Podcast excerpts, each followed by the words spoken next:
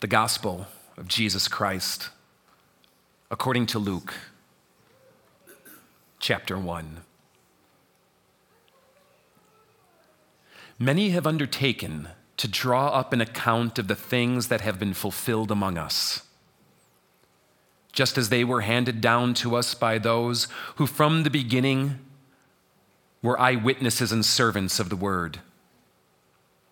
Therefore, since I myself have carefully investigated everything from the beginning, it seemed good also to me to write an orderly account for you, most excellent Theophilus, so that you may know the certainty of the things that you have been taught. In the time of Herod, king of Judea, there was a priest named Zechariah who belonged to the priestly division of Abijah. His wife Elizabeth was also a descendant of Aaron, and both of them were upright in the sight of God, observing all the Lord's commandments and regulations blamelessly. But they had no children, because Elizabeth was barren and they were both well along in years. Once, when Zechariah's division was on duty and he was serving as priest before God. He was chosen by Lot, according to the custom of the priesthood, to go into the temple of the Lord and burn incense. And when the time for the burning of incense came, all the assembled worshippers were praying outside. Then an angel of the Lord appeared to him, standing at the right side of the altar of incense. And when Zechariah saw him, he was startled and gripped with fear. But the angel said to him, Do not be afraid, Zechariah. Your prayer has been heard. Your wife Elizabeth will bear you a son, and you are to give him the name John. He will be a joy and a delight to you and many will rejoice because of his birth. For he will be great in the sight of the Lord. He is never to take wine or other fermented drink, and he will be filled with the Holy Spirit even from birth. Many of the people of Israel will he bring back to the Lord their God. And he will go on before the Lord, and the spirit and power of Elijah to turn the hearts of the fathers to their children and the disobedient to the wisdom of the righteous, to make ready a people prepared for the Lord. Now, Zechariah asked the angel, How can I be sure of this? I'm an old man and well along in years. The angel answered, I am Gabriel I stand in the presence of God, and I have been sent to speak to you and to tell you this good news. And now you will be silent and not able to speak until the day this happens, because you did not believe my words, which will come true at their proper time. Meanwhile, the people were waiting for Zechariah and wondering why he stayed so long in the temple. When he came out, he could not speak to them. They realized he had seen a vision in the temple, for he kept making signs to them, but remained unable to speak. When his time of service was completed, he returned home. After this, his wife Elizabeth became pregnant and for five months remained in seclusion. The Lord has done this for me, she said. In these days, he has shown his favor and taken away my disgrace among the people.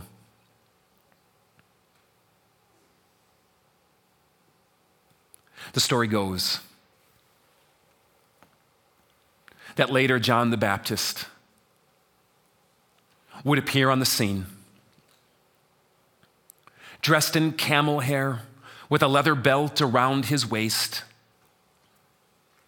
eating locusts and wild honey in the wilderness, and the spirit of Elijah, who went before him so many centuries before. And with the same prophetic message, calling people to turn to God. His message is this repent, for the kingdom of God is near. Repent, the kingdom of God is upon you. Repent, the kingdom of God, it's in your face, it's coming. And if you blink, you just might miss it. Growing up, for me, Christmas took forever to come. Every day felt like an arduous time of waiting. Was it the same? If you grew up in a church like me, the candles on this wreath could not get lit fast enough. If you had one in your home, it was the same thing. The little advent calendars that we used to like pin up in the window are now the doors that you open with the chocolate. Day one, agony. Day two, wait. Of course, it even started before then. Here in the States, of course, Christmas starts after Thanksgiving. But there was a solemn oath, a rule, a pledge, I think, that existed in our house that no decoration shall go up until the 1st of December. And you would go out and you'd see people with their lights. You would go to the store, the shopping would begin. You would, you would see the festivities start to kind of come out the pores of culture, but we would have to wait wait to break out the boxes, wait to put up the pictures, wait to set out the decoration, wait to set up the tree. It was long. How long, O oh Lord? How long? The older I get, the faster it comes. And not just Christmas everything. Whatever season, whatever holiday, whatever birthday, whatever anniversary, whatever year of life. Faster and faster at an accelerating pace. Those who have gone before me, those of you who have lived more years than I, you've warned me of this. And will warn you of the next generation too. That the time moves quickly and without delay, and if you're not careful and you blink, you just might miss it. John the Baptist comes to the people of God, warning them, pleading with them not to miss it, not to let it pass them by, not to let God and his kingdom come upon them unaware. He calls them to turn, to repent. Look, it's coming. It's coming. And it's coming faster than you can ever imagine. Odd words, would you agree? For an event that the people of Israel waited for thousands of years to occur, and an event that we wait 2,000 years later to come again. It can lead you to question whether God has the same vocabulary as we do when it comes to defining words like soon. And yet, I think of that parable. That parable that Jesus shared about the 10 virgins who were waiting, waiting for their bridegrooms to come. Some gathered their oil, they lit their lamps. They stayed vigilant, awake. Others, as the minutes turned to hours, and maybe the hours turned to days, or whatever length of time it happened to be, fell asleep. Because it's so easy. Would you agree to fall asleep? To fall asleep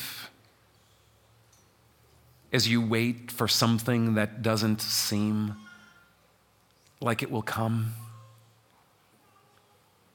And then, as Jesus' story goes, without warning, they appeared.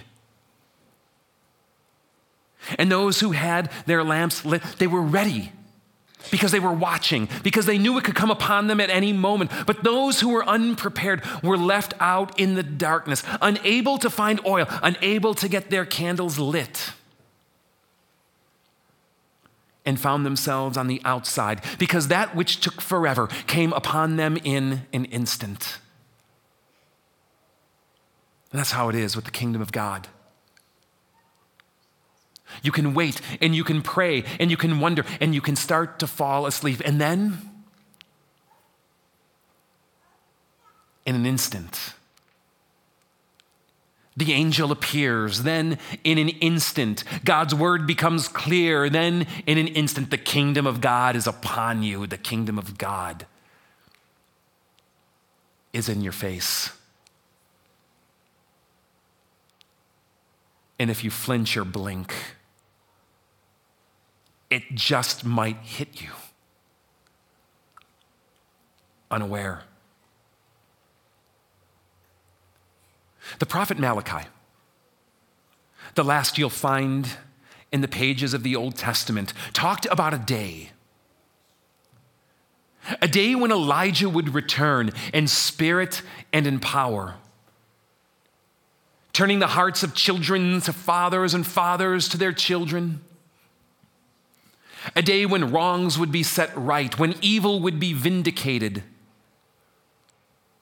when judgment would be carried out, but a day for those who revered the name of God, when victory, liberation, freedom, life, joy, a day, it says, when the sun of righteousness would rise with healing in its wings.